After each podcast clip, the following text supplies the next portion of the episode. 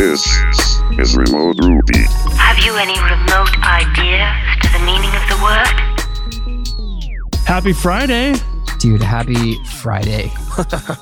I'm very glad it's Friday because I had one of those long days where you're like, you got to do some complex production migration stuff.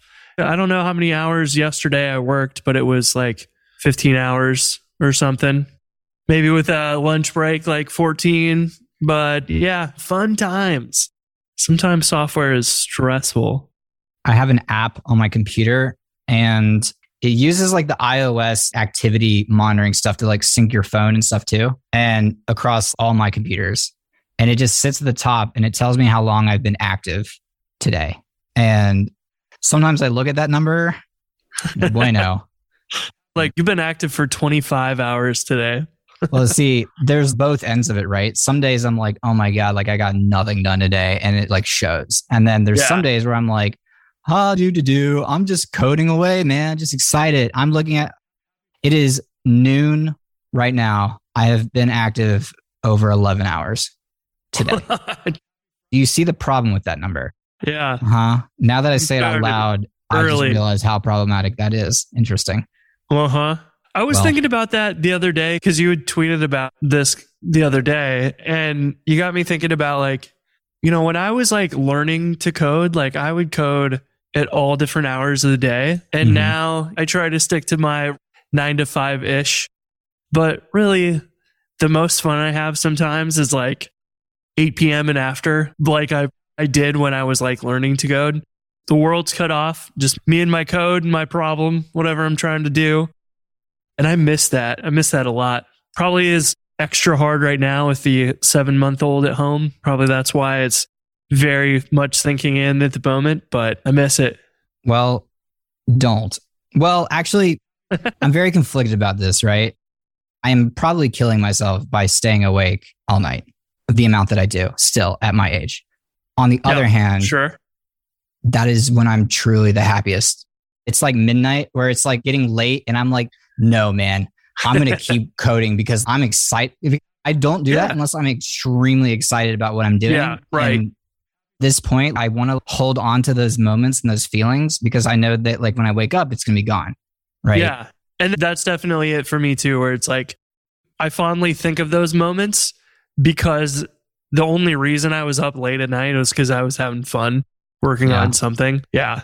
Definitely can relate to that. And that's a good thing. Like it's probably inherently biased. Like I'm not sitting down to do like work I hate in the middle of the night.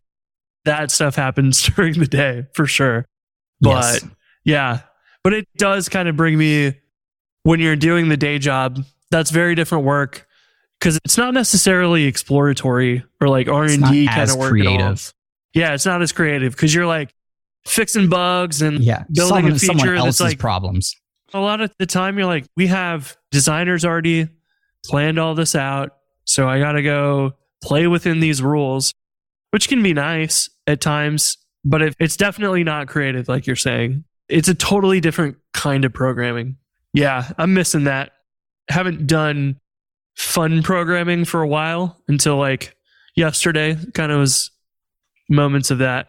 You know, when you get one of those hard problems where you're like, oh my God, we got to stressful to go like think through every edge case that could possibly happen and make sure we account for those and read through the code 12 times before we run it in production and whatever because it's a major change or whatever but those can be like this can be quite fun because you're Yeah. just stretching your brain as far as you can trying to make sure you cover all your bases but you could be stretching your brain trying to figure out how freaking comments work in JavaScript, bro. Comments? Consider that?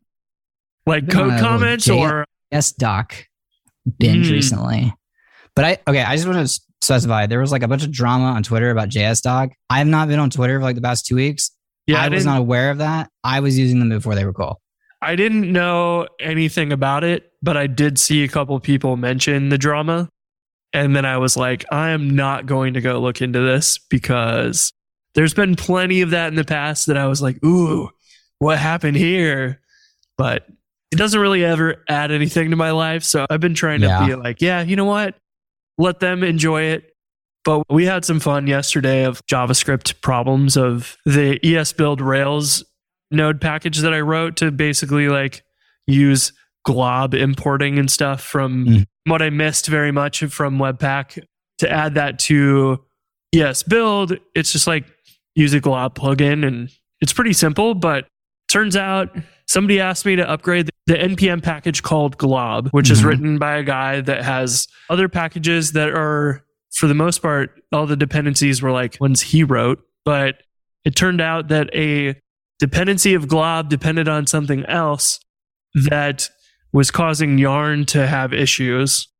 And we started looking into it. I was re- trying to reproduce it on my machines. None of them even ci never had an issue but other people were having trouble with it and it was just like version 9 to 10 there was according to the change a log major nothing- breaking change, and I don't think it was. I don't think it was nine to ten. It was after that. yeah there was nothing breaking for the most part in that but it was like this sub dependency that was like going awry and yarn couldn't install it and it was like confused so we ended up like just okay i guess we'll just swap out the glob plugin with fast glob and Right. that works totally fine but it's like can none of these be stable and it's like i want the most simple glob functionality to the point yesterday where i was like how hard could it be for me to write my own basic glob that has two features like recursive checking and then honestly that's probably all that i really need is to like recursively search for files with that pattern. So I might end up doing that just to drop all those dependencies because I'm getting to that you- point where I'm too old to deal with other people's stupid dependencies that don't work. you just reminded me. Happy late birthday to everyone in Hey, the show. thanks. And we're missing birthdays of the day. Jason's birthday. Yeah. He was. It's funny because when I met Jason, his beard and everything, I thought he was like five to ten years right? older than me. Thank And you. then he's five days younger than me. You want to know what I just realized? That all the time that Jason has brought up the fact that I think he's old and he's like, yeah, blah, blah, blah. You've never once stood up for me. Here you are right here, right now, on live on air, saying you thought the same thing, watching me Oh, get ragged yeah. on. yeah. Yeah, good choice. You don't want to get caught in the crossfire. it's a combination of two things. It's the beard and it's the kids. Thank, thank you. That's oh my. God, dude. Thank you. You just validated everything I've been saying for so long. I'm going to record this. I'm going to mint this as an NFT. This So is does, going in uh, the Library of Congress. Now that I have a kid, my age just jumped to like five years, right? Something like that. Well, in your eyes. Yeah, my like my gray hair. mofo just is like- tired. Oh Yeah. my god! So Jackson's been having pretty much nonstop ear infections, so he's gonna have to get tubes. But Yeah. like that kid is so happy the whole time until it's like horrible, and then we're like, uh oh, I think he has an ear infection. We take him to the doctor, and he's like, yeah, this is really bad. And we're like, I wish we would have known, but he's just like happy, having fun all the time. We start catching him like crying more often last week. I mean, he didn't sleep through the night again. And we're like, uh oh, this Yeah. reminds us of the early days. And sure enough, ear infections. Poor guy. I got a lot of ear infections like from swimming when I was a kid, I guess. I mean, I was a swimmer, so Yeah. I definitely got them. They're we not Jackson suck, too. Swimming for the first time. That was fun. Yeah, how was it? He didn't know what to do. He likes the water. Understandable. and he had like his little raft and like some sort of umbrella thing that goes on it and more or less he was just kind of laying in it his hands and feet would be in the water and stuff but he loved it it was great Well, I've got a joke and I've got a real thing. Number one, swimming is an instinct. That's how I learned to swim. we haven't put him in the infant swimming lessons yet but Well, apparently they just kind of toss him in there Well, Like, that's what I was about to say. I was trained to give infants swim lessons. mm.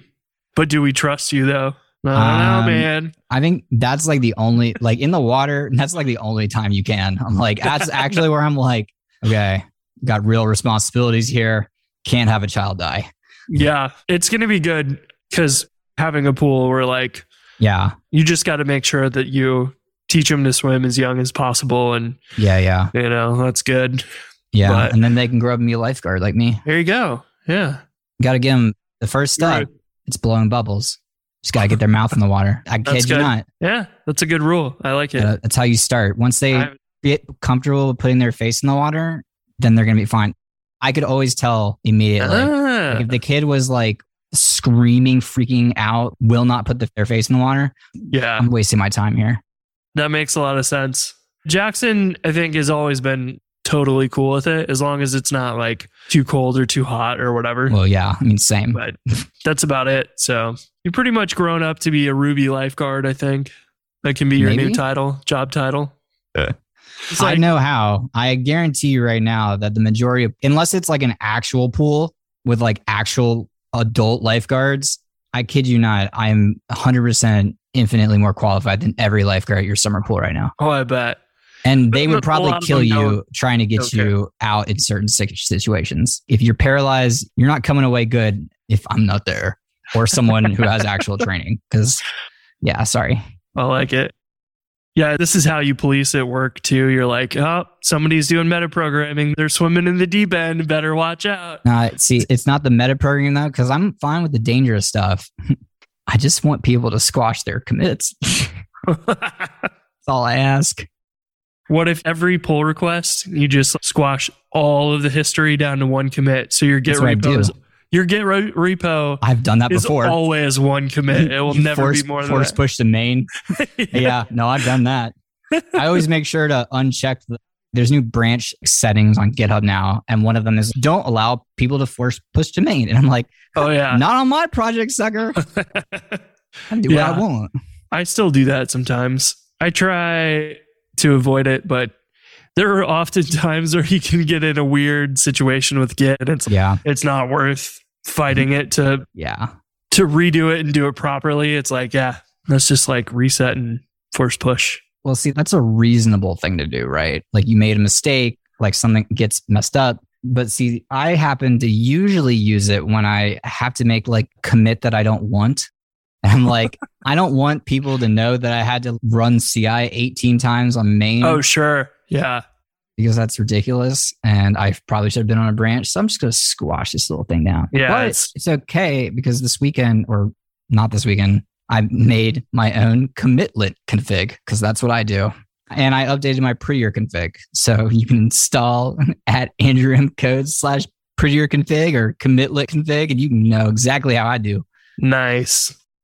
Are those on your GitHub Yep. too? Yep. And that's why I brought up JS doc because I was like, I should write this in TypeScript because it's like midnight and I'm like, I should just write this in TypeScript. And then I was like, I feel like recently, and this was before the Twitter drama. Recently, there's been like a lot of people saying that you don't need to use TypeScript if you just use JS docs. And I was like, I want to know more about that. Huh. So I spent the So evening. What like, is JS docs? Because I never looked into it. I am not going to explain this well, but I'm going to try it. So JS docs, you know yard docs. Yard docs are a way of specifying it's a specific format of comment that you put above classes, functions, constants, etc. And Okay. a lot of times if you go to like the ruby doc dot info whatever it is like some Mhm. types of like a ruby doc website those are actually created and compiled from your yard docs so Okay. a developer's not creating those are automatically created if you use yard docs js doc is a very similar concept of like you can specify params you can specify if it's a constructor and you know what it outputs and you know what it is all this stuff and so in that sense it's very very similar to yard now the one thing that it does especially really well in VS Code that I have just been like learning more about is you can actually use JS docs to add TypeScript functionality to your code without writing TypeScript. And you do that by adding a comment to the top of your file called it's like at ts dash check. Okay. And if you put that comment in the top of your code, then VS Code will actually like, it'll run TypeScript checking. And Yeah. so if you are outfitting all your functions and all your things with these comments so that the types are very apparent, then you're basically in a typed system almost. If you Yeah. are really good about that. That's I wasn't really doing it for that. I want to know what VS Code can do with TypeScript. I want to hover over this method and see all the blah, blah, blah. And like sometimes that works, but sometimes it doesn't. And I don't know if you saw this recently. Tailwind, on one of their most recent updates, they added a comment to the top of the file. And I don't know what the comment is off the top of my head, but I'm sure it's something like type def import something and then dot whatever the Yeah, I remember Adam Wathan tweeted about it. March 28th, ESM TypeScript support. So you can write your config file using ESM or TypeScript now. Right. That's cool. That's So, cool. And but Oh, it, yeah, because that- comment Yeah, it's like type import tailwind Import. CSS dot config. is a JS doc, and Okay. what that does is it tells VS Code and TypeScript, hey, whatever comes next, this is the type of this object.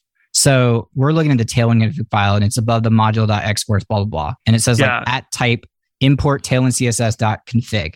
And so the import tailwind CSS, that's how you specify where the types come from. So in my commitlint project, it says at type def import commitlint slash types. And then it does the same thing that Tailwind's doing here, where it specifies the name of the object. So in Tailwind, this config object is like their TypeScript typed object thing. And by Mhm. putting that comment, if you have JSDoc enabled and running in VS Code, then if I try to add a key that is not valid to this config, or if I misspell something, or if I try to specify Or the it's wrong like type, yeah, Boolean, but you put array. a function or something. yeah, exactly. Yeah. Um, Oh, it will sick. actually show you and tell you right there. And the best part is it can actually even fix it sometimes. This is really interesting because that was on my radar this week because someone had brought up like they use TypeScript a lot and we're using Jumpstart Pro and all of our JavaScripts in, in JavaScript. We're asking about converting it to TypeScript. I'm hesitant to do that because most people know JavaScript and Right. it's like basically forcing hard mode on all of our customers, which I don't want to do. But and it's not just hard. it's Yeah. very hard. yeah, and it's like they're already familiar with JavaScript. I know that. So we need to stick to that. But it would be really nice to have those type hints on things because a lot of our code is stimulus controllers or whatever. And it's like, okay, that's not library code. That's just regular application code. The libraries, I don't mind doing them in TypeScript for anybody who can take advantage of it. That's like Turbo and Stimulus and whatever themselves can be in TypeScript. And then anybody can use JavaScript or TypeScript to work with it. And that's perfect. But when it comes down to your actual application code, I was like, nah, I don't think we want to do that because it, No. it requires hard mode. But it would be awesome. Well, as I was going through that and I was thinking about it, it was be really cool if we had some hints or whatever in our application code so you knew this is a string or this is a HTML element or whatever it is and this could be really killer for that. So maybe I can just go through our code, add some nice comments there and kind of fill that stuff out. That would be a great middle ground to make it work well for both. So yeah, this is really interesting because I think feels very similar to sorbet and stuff like that, where it's like, well, we don't want to change the actual language itself and switch to something fully typed, but we want to have those hints. And our editors are smart enough to allow us to use a fully duck typed language and give us those hints without requiring us to like actually type everything. So Right. best of both worlds in a way. Yeah. Ever since I've like seen it, I'm gonna send you a file. So shout out to Konnor Rogers because like I floundered my way through this for a little while and I was like, I got really close, except there was one tiny little thing I just could not figure out. And I messaged Konnor Rogers about it and he answered my question. And I specified, I was like, I don't want you to fix this. I don't need help. I just want to know why. And he explained it to me. And then he sent me a PR to fix it. So I will include the link to this repository. I'll include a link specifically to the file that is the main file that you have to look at. Cool. Uh, Yeah, yeah. And it was cool because I added tests in JavaScript. Don't ask me why. I don't know why. Because ChatGPT was just like, I can just do that for you. Don't worry. that's where I was getting the error. I was like, why is this thing producing something different? But the interesting thing about the types is like, I was actually able to know what was different. I could literally see the difference. I just couldn't actually figure out how to rectify that just because I was like, don't know how to make a commitlint config. I was figuring it out on the go. So Yeah. there was like that one little thing I ran into in the test. But other than that, I made pass the wrong type to something in the rules config. And it was like, huh. And I was like, I Yeah. didn't even have to push this. I didn't have to run tests on this. I just know. And I know stimulus has types in it now. So in theory, you should be able to do something similar to this. Yeah, you should. In general, it would just be stimulus because I was trying to think. Really, the only code that you would write for Turbo itself would be a custom Turbo stream. There's not really anything you like inherit from, like creating a controller in stimulus. There's pretty much nothing like that you do in Turbo. So, yeah, that's interesting. Let me ask you one quick question. Are you currently using one service for uptime monitoring, another service for error tracking, another service for status pages, and yet another service to monitor cron jobs and microservices? Paying for all of those separately may be costing you a lot of money. If you want to simplify your stack and lower those bills, it's time to check out Honeybadger. Honeybadger combines all of those services into one easy to use platform. It's everything you need to keep production healthy and your customers happy. Best of all, Honeybadger is free for small teams, and setup takes as little as five minutes. Get started today at honeybadger.io. That's www.honeybadger.io. So, is there a specific plugin for VS Code? Nope. It just Built is. in. Oh my gosh. Again, that's like Microsoft created TypeScript. So now that they own GitHub and VS Code and all that stuff, it makes a lot of sense. And heck, they probably use that stuff internally in the uh, actual Oh, yeah. source code for VS Well, Code itself. VS Code is. TypeScript. Yeah, that's what I thought. Oh. So they probably have all the tooling ready to go. So Yeah. the code and enabling that with the TS check comment there is probably pretty easy for them to do. Yeah. I mean, well, that, I'm I just excited about- cool. There's like ease into it. You don't have to mess with any build tooling. Yeah, I think it's the main. I was trying to figure out like something adjacent to this in VS Code of like, right. I'm like, I don't understand what the difference between ES 2018 and this other thing is. I don't understand. Nor don't should you need to know. And I'm like, yeah. And I spent all this time trying to figure that. out. I could never figure it out. It had it was related to the build tooling, but this JS doc stuff just works with a comment. Yeah, that's awesome. Back in college when I was learning Ruby and Python and C and Visual Basic and whatever, my dream was always to be able to start out duck typed and then over time as you figure out exactly what you need, then you end up building these like interfaces. And in theory you can make that like okay, now we require that, but you really want the flexibility to have your code flow back and forth between typed and Right. basically first as you figure out the types and you're just figuring out what do we even need to accomplish this? You don't want to have to like go too deep on that and do that ahead of time. You want to kind of let the code evolve and see what are the different ways we could even design this. Because i think if you're forced to do types first then you're like in a totally different mindset but ruby's kind of got that flexibility of like what if we just approached it totally differently right. like you have that ability that I think is awesome. But it is nice because over time, it's like, well, if you're using features of, say, Active Record or something that expect a relation, when somebody accidentally names their variable plural or singular, and I see this a lot with beginner code, it's like at comment and it's like aware relation right. and they forgot to call like first or find or Right. whatever on it. But their variable name is singular, so they think they have an individual item. But in reality, if their editor just could have told them, hey, you have a relation, not an active record object, an individual one, it would have made their lives easier. But it's like, I don't really need to go write all this extra type stuff in my code. If my editor can just let me know what's going on Like- in the moment.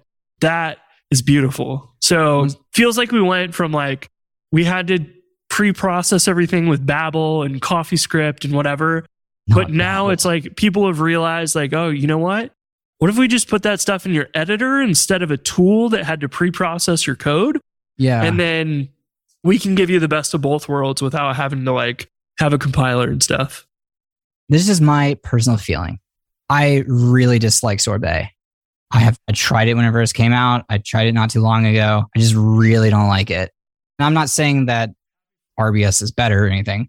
What I am saying is that SolarGraph in VS Code is a language server that uses yard docs for typing. So you can actually turn on typing support in SolarGraph. And if you add your own yard docs to your methods, it is smart enough to know when you are then using them what the types are. So I have recently found myself, even if I delete them all, see, that's the thing, like really helps with refactoring to have those. I don't need them when I write the code because I'm just figuring things out and I'm a cowboy. And I might not need them to hang around either, although I can see there being value in that. But there are some people out there who hate comments, not naming anyone because I don't know if I work with any of them right now, but I know some in former lives who just hated comments. But just putting like a returns with the type above a method, it just adds so much. And then you're like, what does this method take? What does it return? Like, what if you could just scroll to the method and there's like at returns, type what the thing is. Done. That's it. It doesn't have to have a description. It doesn't have to be fancy. Like sometimes just knowing the type of the input and the output can save you so much time. Yeah. Yeah. Wonder if there's any, because you know, like the intention in Ruby is generally to have, we don't care what object you give us as long as it responds to these methods or whatever. In general, I think the reason that doesn't get used more is because it's basically like, do you respond to this yes or no? It doesn't give you any details of like, I respond to it and requires these parameters that also respond to these things or whatever. A file IO or an IO object that responds to read. That is Right. the requirement that we accept. So I think that's probably why we want the additional hinting to be able to do that because then it's like much smarter. But in theory, then you don't have to necessarily do those same checks in your code. If your editor can do it, then it's like, well, we know that everything we pass to this method responds to those. So we don't actually need our method there to check if it responds to it because we've already defined that and our editor made sure of that ahead of time. Maybe still important for a runtime check or something, but like in theory, maybe you could get rid of that. when you were talking about the method missing stuff, you reminded me of the greatest code I've ever written that I forgot about that I rediscovered recently. That I Hmm. totally yoinked off someone from Basecamp. But it was like a forum, like for Dev.to, back when I was publishing on Dev.to. I wanted a Ruby gem to interface with the articles so I could like pull down the articles a certain way. And Uh-huh. I found a gem in Basecamp's organization and like just studied it. And I'm like, I don't understand this code. And the more and more I read it, I'm like, this is the most genius code I've ever read in my entire life. because I had been writing a ton of like API client gems and like code. Sure. And all the code was, it had three methods for getting like all the access that I had been building up in like all these complicated gems and these like validations and like this and that and trying gems to manage it and like three methods initialize, method missing, and respond to. And by using that, I can do like article dot name dot like I can access all of the attributes without doing all that stuff. And it, all it does is like there's a intercepts no method error exceptions and handles it gracefully. And then the respond to is a hook method to return whether the object can respond to the ID method or not. Mm, dang. And the only reason I know that is because I added yard docs all in here. Oh, nice. Yeah. yeah. At some point, you will have like maybe auto generated something or Ruby LSP or whatever will be smart enough to like, well, it may already be. I don't know. But like, you got a user, you have a name, you have a admin Boolean, and then being able to just see like, oh, admin, even though it's a metaprogramming generated method, it can spit out not just the code, but the uh, type hints or whatever, and your editor can know all that. It's gonna be awesome because those are the things where like I love the annotate gem, but when Me you have a big table and you've got like a Yes. hundred lines of comments before you, you, see any you can't code, remember the fold command. yeah, it's like that stuff will go away and it will be just done for you and it will be awesome. So it's just nice because I feel like right now there's a big movement towards just making our editors really good at understanding dynamic languages and stuff. So Mhm. we don't have to like go type all our code and switch over to a typed language like TypeScript. We can keep using what we love. And I feel like we lose a lot of that philosophy of Ruby if we add too much typing to it. If it Right. becomes too strict, it's not the ethos of Ruby anymore. It's basically J- TypeScript to JavaScript. It would Right. be almost its own if you do too much of that. If you require that, That's why I don't like sorbet. Like I don't want to have to put that sig method everywhere. yeah. But the comment makes a lot of sense. Putting it in a separate file makes less sense. Like That's that becomes C separate file, header they're both- files. yeah, they're both like I don't love either of them. it's- But the comment is it could be okay. You know, it could be okay if it's a separate file, but your editor is able to right. let you edit it in one file, but that line of code is saved in a different file, which I'm sure is like a pain in the ass for an editor to deal Right. with to like merge two files for visually or whatever. But yeah, if that was doable in an editor, so you as the user don't have to care about any of that, then sure, okay. But yeah, I'm the same way. It'd be great for some of these to just auto hide it. But if your cursor is inside the method, then it shows. Because a lot of times you'll read through the code and it's like, well, this is a fairly big file, but the methods are two lines of code, but there's 10 lines of these comments explaining the parameters and everything else in order to generate the yard docs. That can be a pain too when you're like in your editor and you're like, I just am trying to find this method.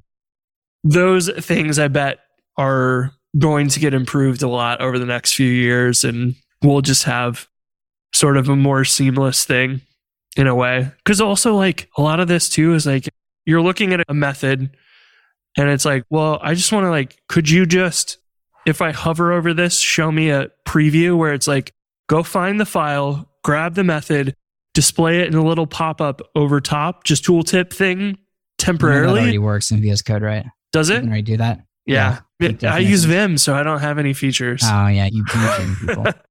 But I've been using VS Code with Ruby LSP a lot lately, and it's very much enjoying the more features than Vim, but I would like them all to be in Vim. I can tell when I'm typing that there's lag between doing my Vim commands, whereas in MacVim, it's like, or Vim in your terminal, it's pretty much instantaneous. You can tell it's implemented in TypeScript, so it feels slower. But I don't use Vim in the term. I use Vim in VS Code. Hmm. I'm about to switch to NeoVim because I saw someone do something in NeoVim the other day, and I was like, I want to do that. Oh, Um, yeah? Wait, before I forget, you were talking about like Ruby could just generate the types for you. RBS prototype RB file name will Hmm. generate signatures for a Ruby file. There's also another tool that does it that I can't remember the name of, Cool. but like you can, in the example, you can pass RBS prototype RB lib slash person RB, which has two adder readers for name context, takes in one name argument to the initializer and has one method So and it generates the types for it. You just reminded me of a conversation we've had at work several times about like there's all these AI tools to help write code and whatever. Yeah, there are. Generating your types and stuff feels in a similar vein and I don't know if this is just habit of mine as I've done this for so long it's, I'm just used to it but in a way like I want to think through all these things so when you like spit out a function for me with copilot I like will kind of analyze it and be like, yeah, that's pretty much what I want. Maybe this thing here or there is not exactly right and it needs to tweak, but it doesn't ever allow me to fully think through what the solution can or should be.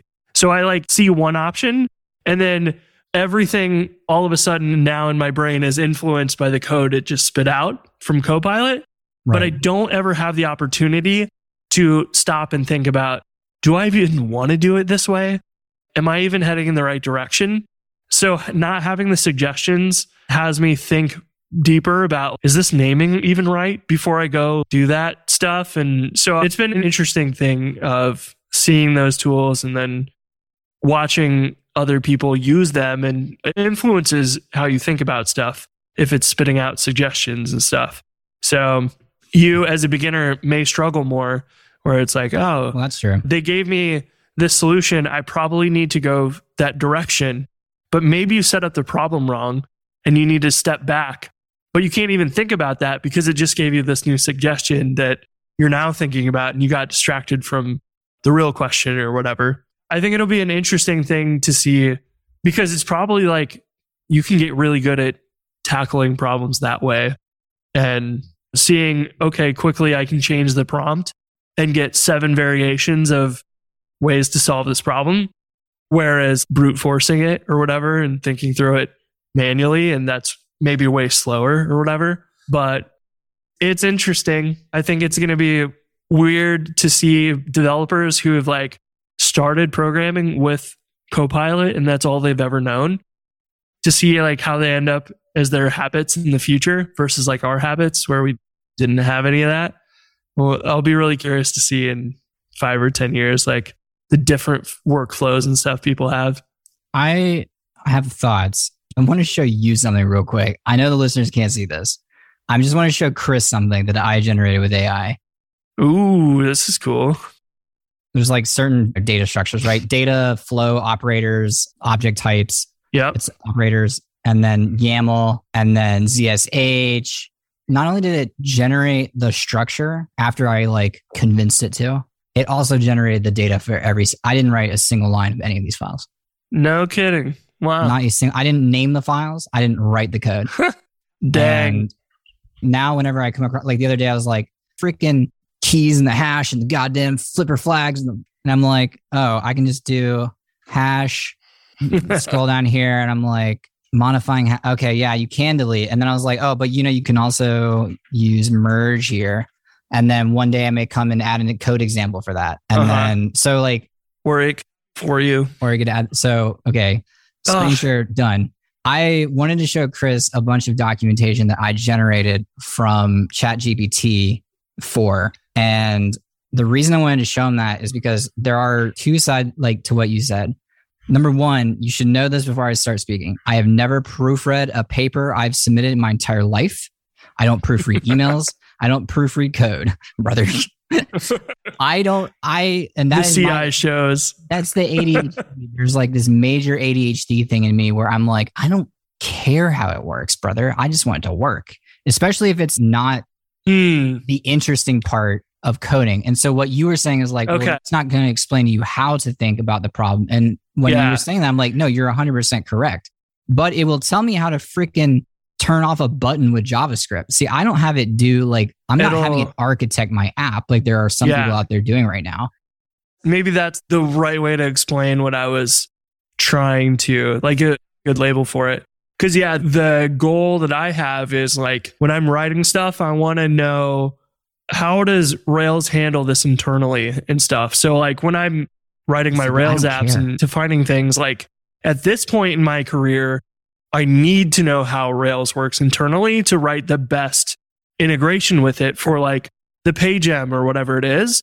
And it's a very different goal than like, Exactly. okay, my boss told me to go add this button and I just need to find the docs for Specs button two or whatever it is. And yeah, I think it's going to do a really great job of effectively instant documentation or close in your hands. And if you're just trying to accomplish, I just need to make this work, I don't care how it works, then it'll be wonderful for that. And eventually it'll be great for the other piece of things. But yeah, like today, this example you're showing me of these docs, I don't really like the new Ruby docs website. You know, the old Okay. one, the gray one that listed everything on the side. You had different pages for the classes and stuff. Like they like shelled out to Google search or something for it. So you couldn't find the classes easily in the old Ruby documentation. The new one has like this giant sidebar that Sidebar every design. built-in standard library class and method and all that in there.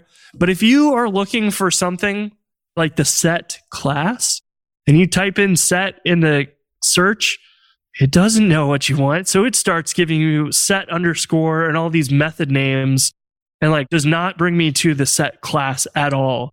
And I was like, if the Ruby documentation or and the Rails API docs are the same way, where it's just like kind of terrible search, like it's not smart in order to be able to suggest different types of things. It's just kind of a bland search or basic search, like a like query in Postgres almost. It is like unbelievably hard to search those. And if I had something like, oh, I just asked ChatGPT, what are the methods available on the set class in Ruby? It could tell me that instantly Yeah. and get exactly what I need versus these awful docs that we have right now that are auto generated. That I think the problem is that they're static at this point. So they have like a JavaScript filter or something, but that doesn't cut it anymore. This is 2023. We need actual Elasticsearch or Meili or something, Algolia powering those I, docs. I am. gonna- I'm going to interrupt you because but I have to tell people this before they click off. Algolia offers a free, fully hosted search for, For open source open source. projects. If you yes, so Tailwind Search, which is amazing. yes, is- and that's a good example of it. Algolia, and it's they have their open source plan. And Ruby could maybe add that, but I know for a fact that Rails specifically has been like, no, we're not doing that because we Yeah. don't want third party blah blah blah. Yeah, they And I'm didn't like, wanna- okay, sure, but why? It's a the problem is I understand this open source project doesn't necessarily want to promote not a Rails product. They have ads on or them. whatever. Ruby Yeah. Docs specifically has ads look very similar to the ads that we were making code, but I'm just gonna say that. At the end of the day, like my problem is I would rather have an ad than barely functional site. I need it to be useful more than I need it to not have ads. But as long as the ads are like not looking up a recipe and it's like 90% ads and you can never find the recipe in the Triggered. sea of ads. But you know, like it's at that point now where it's like I don't think front end unless you have a way to tune those. Because the nice part about the Tailwind search is like if you search for say Flexbox, there is a parent level Flexbox thing and all of these other little sub things in there that are like Flex Row and Flex Col and whatever Right. it will be able to like prioritize the correct flex when you just search the word flexbox. Right. It will know, like, You probably want the general flexbox section as opposed to here's all these little sub things you can do with it if you're looking for nuanced stuff. Cause yeah, it was like when I search for set in the Ruby docs, the first result I expect is not a method name of set underscore whatever on some random class. You should prioritize any classes that match that name or have the word set in it, and then methods, and then prioritize underneath that by parameters or arguments or whatever it is. But going back to like the AI stuff, this is probably where you just slap some AI on top of it. And that way you can ask it questions and you can get the answers back. And it's just a conversation. And then right. it ends up You can build a chatbot hopefully being more like- code. yeah. And hopefully it's more like I would love to have almost the Alexa where I can just sit there and rubber duck and ask instead of having to type those things like does set triggered my Alexa. But I would love to be able to just like think out loud and be like, hey, does set have this method on it? Because what we ran into today was just for fun. I was like, what, what oh, we're, so we're using set and we we're adding items mine. to the set. And I wanted to take the set and convert it into a string with commas and separate them out to print out. So I just tried it. Set, call join, pass in the comma and space to join them. And it worked. And I was like, awesome. And I pushed the code up and then CI fails because Ruby 2.7 did not have the join method that was added in Ruby 3. So join actually just says convert the set to an array, then pass the argument over to join the join method on arrays. So effectively, they like added that feature to sets because basically they should operate just like arrays do. So we discovered that, but then I'm like, we got the error in CI, and I was like, oh, I got better go check the docs for Ruby 2.7. And then I was trying to confirm in Ruby 3.2, and I was like, I cannot even find the set class in these docs all. So it's better for me to just go back to Google and search for it. But this is like why APIdock has such high rankings compared to a lot of the Rails or Ruby official docs, unfortunately, because they're just not really well SEO optimized. But then they're also like, when you go to it, you can't find your answer very easily. So you're going to go back to Google, and then Google is going to see, oh, they didn't spend any time on that site. They probably didn't find their answer. And it needs some work. But it also is one where I'm like, well, why do I even need to search that? Why do I even need to leave my editor to do these searches? Bro, we need a pair for like an hour one day because Yeah. the words you're saying and the things I'm doing, they're Yeah, but I'm in Vim, remember? Oh, I got yeah, my I'm sticks and I'm trying to start a fire here. I mean, you can use Copilot in Vim. I just wanted to like browse the docs or find the answer in the docs and not have a generated result for it. So I'm actually like really pissed off at you. I don't know if you know this. I'm Oh, really good. pissed off at you because this That's is a my life solvable goal. problem, and I don't need more solvable problems, Chris. I had a plan for what was going to happen after this podcast, and now I'm like, oh yeah, all I need to do is feed all the Ruby code to blah blah blah, and then have it blah blah blah blah blah, and store that in a Redis database, and then it could blah blah blah blah, blah and Mhm. just ruined my evening. yeah, your whole weekend was my goal. So Well, Just now gotta got it. Now keep I'm, pushing now it. I'm- the problem is, I guarantee you, I could figure this out by the end of the night. I'm not going to do this. I can't do this right now. I mean, you weren't going to sleep is- anyways. This is a solvable problem. I didn't go to sleep last night. you can sleep one day when you're I dead. sleep tonight. it's speeding up every day. I don't sleep. I do want to say, I don't think we were recording, but I'm going to tell you something that happens to me. And maybe listener out there, this happens to you. I really like apps and I have a problem. But because of that, I really like Product Hunt. So every morning, instead of getting on Twitter, I log in a Product Hunt and I'm like, ooh, that looks cool. That looks cool. And I upvote them and it syncs into my BS system and you don't have to worry about that. But because of that, I'm getting a lot of Twitter DMs of people like, hey, try my product. They are salespeople, right? They're usually salespeople. And as someone who is very good at selling things, I can spot BS a mile away. And they're like, yeah, let us know when we get on a call with you. And so we can show you that. And I'm like, gall and gumption. Like, there have been companies, even in the Ruby space, where I'm like, do not email me again, ever. right.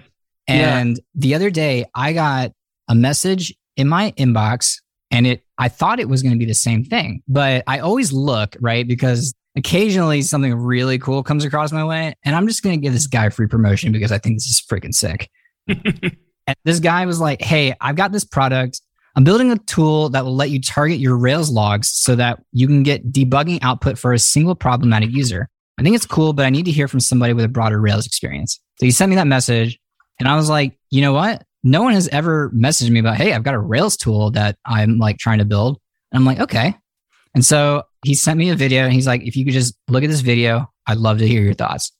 And I watched the video and I messaged him back and I'm like, I would actually be willing to talk to you about this more. And he's like, well, he's like, and we could just chat about it on email. We could chat about it here. He's like, if you want to do a call, we could do that. I'm like, all right, dude, I will have a call with you. You know why? Because you didn't try to force it on me. You let me choose. And because of that, and because I can tell I'm dealing with a developer here who's like building something cool, I will get on a call with you talk about it. It's called prefab.cloud.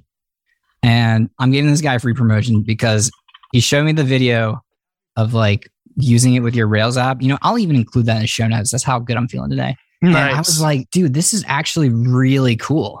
And I like asked him a bunch of questions about it. And 'cause I was like, I was literally having a problem with this the other day where I'm like, my Rails logs are a dumpster fire. And I all I want to know is what freaking controller did this thing. And I know there are ways you can blah blah blah. I know, I know, I know. But I don't want to do that. I just want to filter my freaking log a little bit better.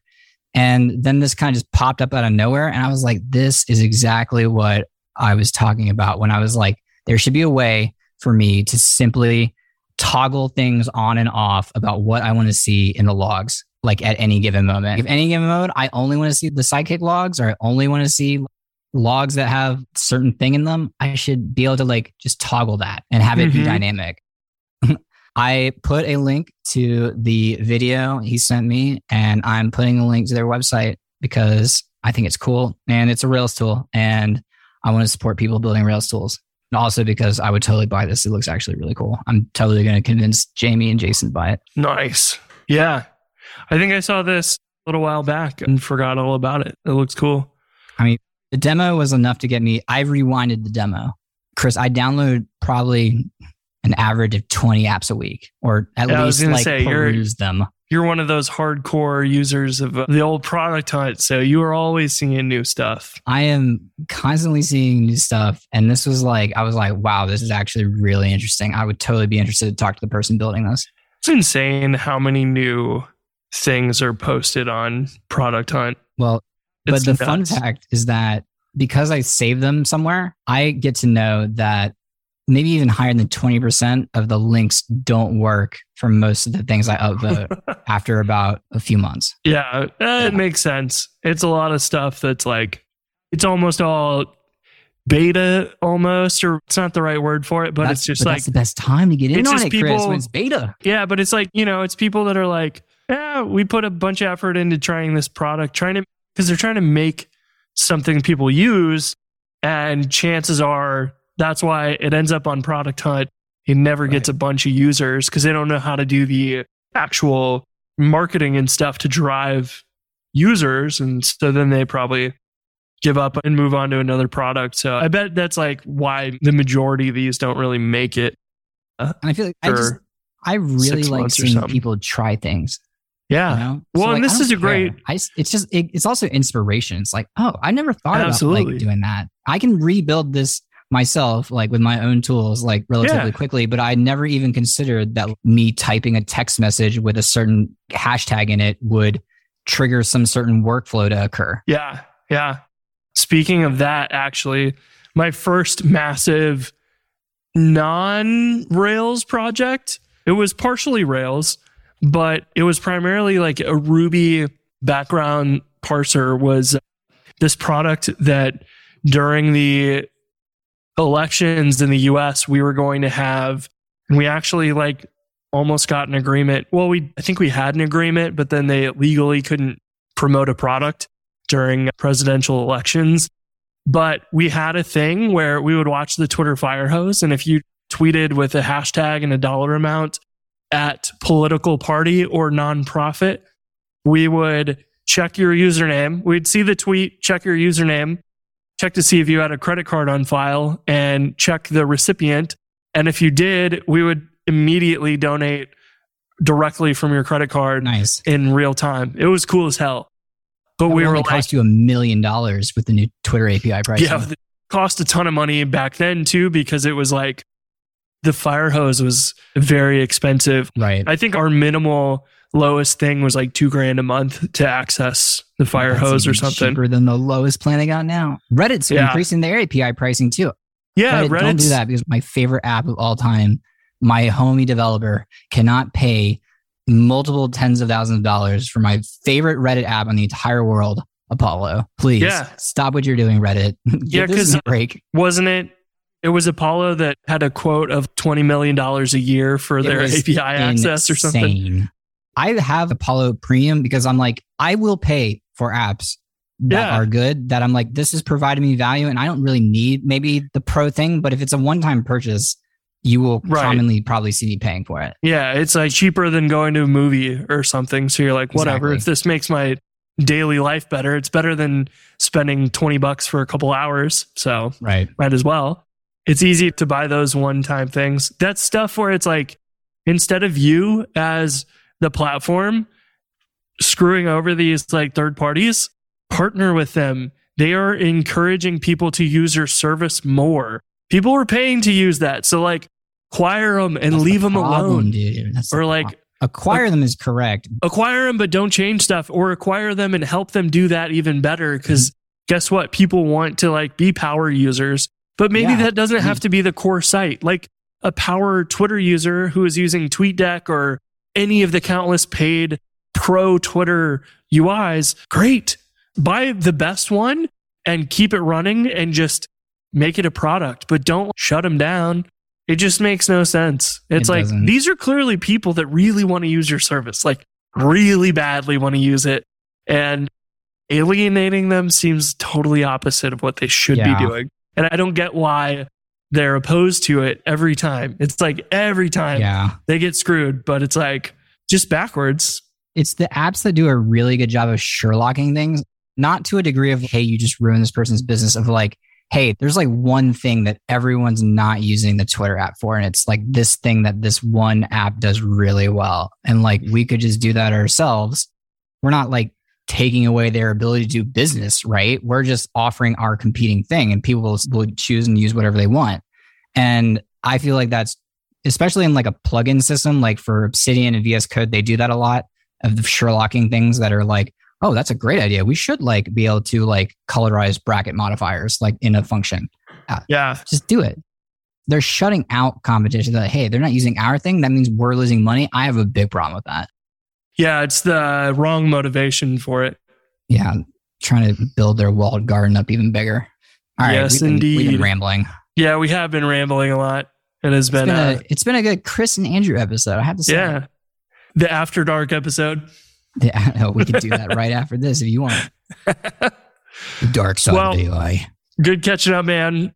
We'll have to hang out with Jason soon. We didn't get a hang out supposed to. do a birthday celebration after all. But since he's not going to listen to this podcast, I'm going to have you know that I still had not purchased the ticket when I realized that I had devastating COVID, which we both had. It sounded awful.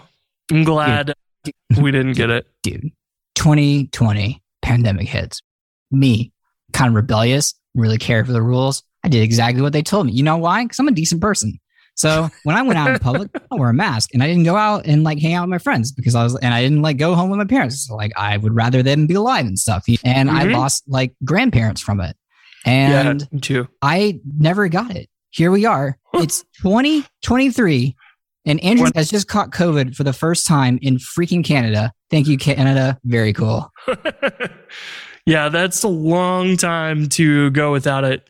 Ours couldn't be worse timing because it was basically before our wedding, like the Oh, week no. before. Oh, yeah. twice. Dude. So when it happened the second time, we were like, screw it. We're just going to do the wedding in a month or two before we have the chance to get it again and we'll be fine. Who cares? I'm ordained. But- you should call me in, coach. We had been like following everything. The first time was uh, Brooks hairdresser doing a pre-wedding you know Uh-oh. test and she was the one that gave it to her and we were like Mm. all right this is not cool it is a crazy thing but at least the death rate has dropped Right. off so Yeah. so I mean, I've had so far, that's- and stuff. Like, that's I the important thing definitely felt it, but I was like, it was like a bad cold with a weird hangover side effect. yeah that's how ours was but my sister got it in like august the first year Yeah. I and she still when we go out to eat together or something she's still like yeah i used to like cucumbers and now they taste weird and they still taste weird three years later I have it's a friend nuts who coughs every time he laughs. Like whenever he starts laughing really hard, he just starts hacking. He never Ugh. used to do that. it's crazy it feels like the flu to a lot of people but also has like, these much more aggressive things for others Yeah. and we still don't know a lot we're still trying to make programming editors function and Yep. yet somehow we're going to the moon and going to Yep. whatever we're making Can't search for a damn method in Ruby, but yeah we'll be on Mars then- soon, baby. And the worst of all, the worst of all is that we're like we're so advanced in some areas as a civilization, but when you're taking that wrapper off your Reese's peanut butter cup Oh, and it sticks to the bottom, still Dude, in 2023, reach. That's Right, that's it. We're ending it right it. there. That's it. This That's is the what we're mad at. Problem in the world. yep, it is. Anyways, talk to you next week. Until next time. God, now I'm upset.